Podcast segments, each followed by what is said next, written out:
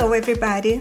I am Lucia Matuonto, and welcome to the Relatable Voice podcast, a talk show where my guests and I talk about relatable everyday situations, books, and the environment we live in. Remember to subscribe and follow the podcast on social media so you can be notified when a new episode is available.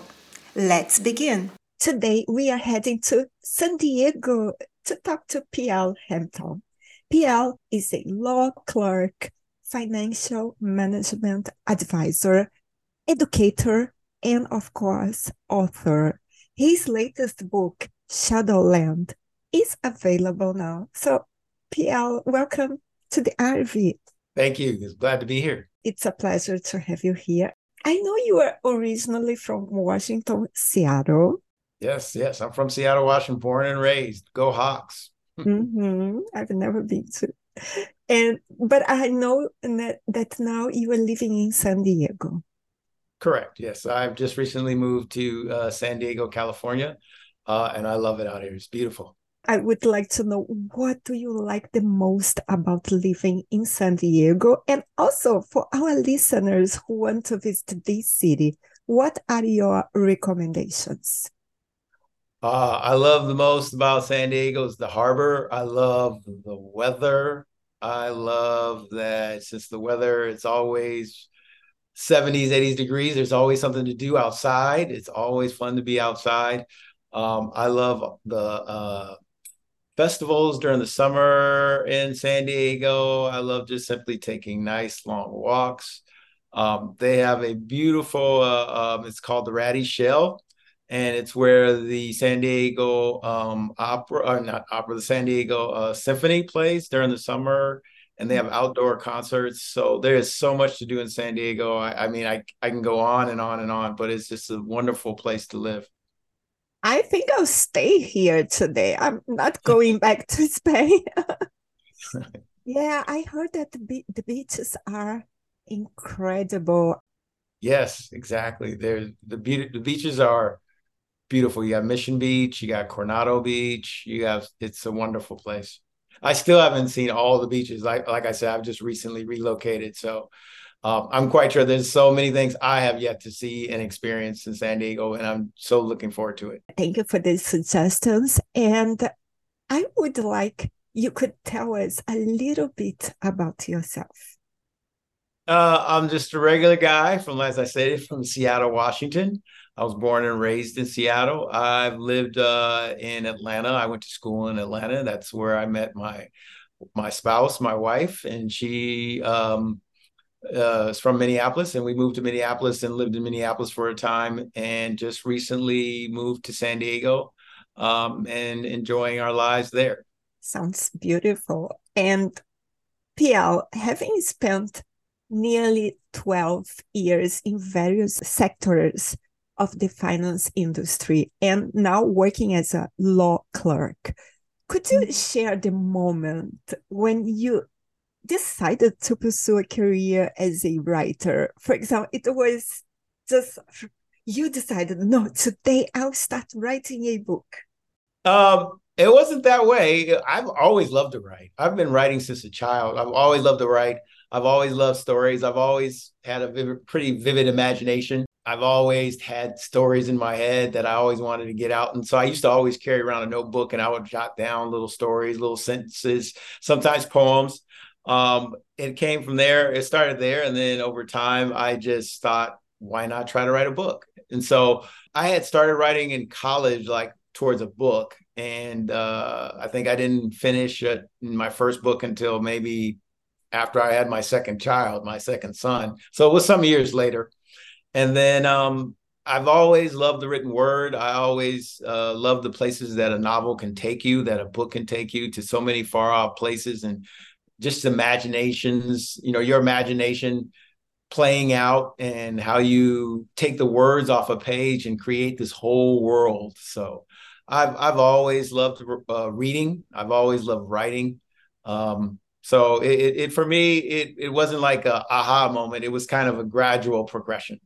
You started uh, when you were younger. And yeah. that Shadowland is your first book. Am I correct? Uh, Shadowland is my second book, and it's going to be a series. And my first book is called Picking Chrysanthemum. Uh, that is a self-published book. Um, this book, Shadowland, is published by Rise um, Running Wild Press. Um, and so it's my first published piece of work. And it is a first in a series. The first book uh, so that is pertaining to um, these spirits and these shadows that we, you know, that we talk about and dealing with this uh, uh, supernatural. Can you give our listeners a brief overview of Shadowland and what they can expect to discover within its pages? Oh, yeah. I surely hope that the reader will f- discover things that go bump in the night, really. uh, things that really would cause you to, to second guess and question. Get, I want the readers to be fascinated and interested in this story and the journey of the uh, protagonist or the, the main character, Aaron, and the things that, um, how playing with a divination tray or playing with things that are unknown can unlock uh, so much intrigue, horror, um, as well as for the character create some personal growth, evolution as a human being. It sounds intriguing for me because you blend African American culture with mm-hmm. elements of family and historical significance. And I think you had to research a lot for this book. Am I correct? I yes, I did. I had to do a lot of research. It took me a lot of time. I wanted it, uh, although this is, book is fiction. I did want it. I did want it to be somewhat based on facts. Um, I wanted it to be tied to um, the actual culture. Um, I didn't want to make. I didn't want to. I know I can elaborate and exaggerate on some of the facts, but I wanted it to be based on those facts. And I wanted to do a good job of weaving in the African culture along with African American culture, uh, the whole diaspora of African America, of, of Africa, you know, including the uh, the Indies, the West Indies. Um, some of that is woven in, in there as well. Um, it, it's you know I feel it's a story that needs to be told. Um, you know, a lot of our stories uh, is dealing a lot with um, history and the trauma of history, but I wanted to bring forth some of the richness of our history that's still that's out there that really doesn't get you know a voice to it. It kind of reminds me of the horror that's kind of going on if you're familiar with uh, uh nope uh by Peele. And um we also have uh, uh i don't know if you're familiar with uh black panther red dog yes like, of course. Yeah, black panther. yeah, yeah. Uh, but yeah, it's it's uh it's along those lines where I'm weaving African fables into um, my work. And PL, I understand that your mother has had experiences with seeing spirits. Yes, uh, my mother growing up has always, I mean, she has always had experiences saying that she sees spirits and that she uh, um, can talk to spirits. It, it, has always been a part of uh, my family growing up, particularly with my mother. Um, and she she always wants to make us aware aware of that there's more than to what we can see. And but was this something she experienced for a long time? Oh yes yes. My mother uh as a child she'll tell you that she's experiencing uh, spirits as a child and she had this one spirit that she used to say was a dark shadow sometimes that would hover over her um, as a child she even uh, still to this day sometimes sees spirits and she we she'll talk about them and she will tell me of spirits that she would possibly would come into the room while she was sleeping. She she's very connected to other facets of life that that uh, i guess i could say that are not that are otherworldly put that way. You mentioned also when your wife woke up in the middle of the night claiming to have seen a shadow PL, I think I would be very scared and would turn on all the lights. So, what was your reaction when you woke up? my reaction when she woke me up is is uh, that was the impetus for this book. That was what started the book. Um, she woke me up that evening and said she saw the shadow of a man in the living room, and the chapter in the book where that happens is loosely based on fact. Even the conversation is somewhat what actually happened. But um, I got up, went into the living room. There was nobody there, but for some reason, it sparked something in me, and and it kind of reminded me, as I was saying about my mother and this this shadowy figure that she would see sometimes, eh, you know, as a child growing up, and then throughout her life. And so I couldn't help it, but I couldn't go to sleep. And I, I you know, I usually keep a pad by my bed because sometimes I would wake up with an idea and I jot it down, or I have a, a dream that's so vivid I want to write it down because I don't want to forget it. Um, so I just started writing on my pad next to my bed, longhand, and I couldn't stop. And uh, I, I didn't get much sleep that night, and that was the beginning of Shadowland. I can imagine your wife was there, like I see a shadow, and you were there writing. the lights were on in the room, so we, we did keep the lights on. Yes, I've never had any experience like that, but I don't know. I'm so scared about these things, and and then you decided for this title also because of this experience it's also because of those experiences a lot of that played in and then also if you read the the novel you'll understand that there's a uh, there's this world in between um, i guess you can say heaven and hell that is i've kind of titled shadowland where um, there's this unknown element going on and there's these spirits and they can enter into our world our reality as well as we can enter into their reality uh, their world. So um, that played into it. And then also there's a double meaning to it because the character aaron in the book the main character his he he deals with some mental issues. And so there's some questions of whether what aaron is experiencing is real or is this in his mind in his head. So that's kind of the the shadowy part as well.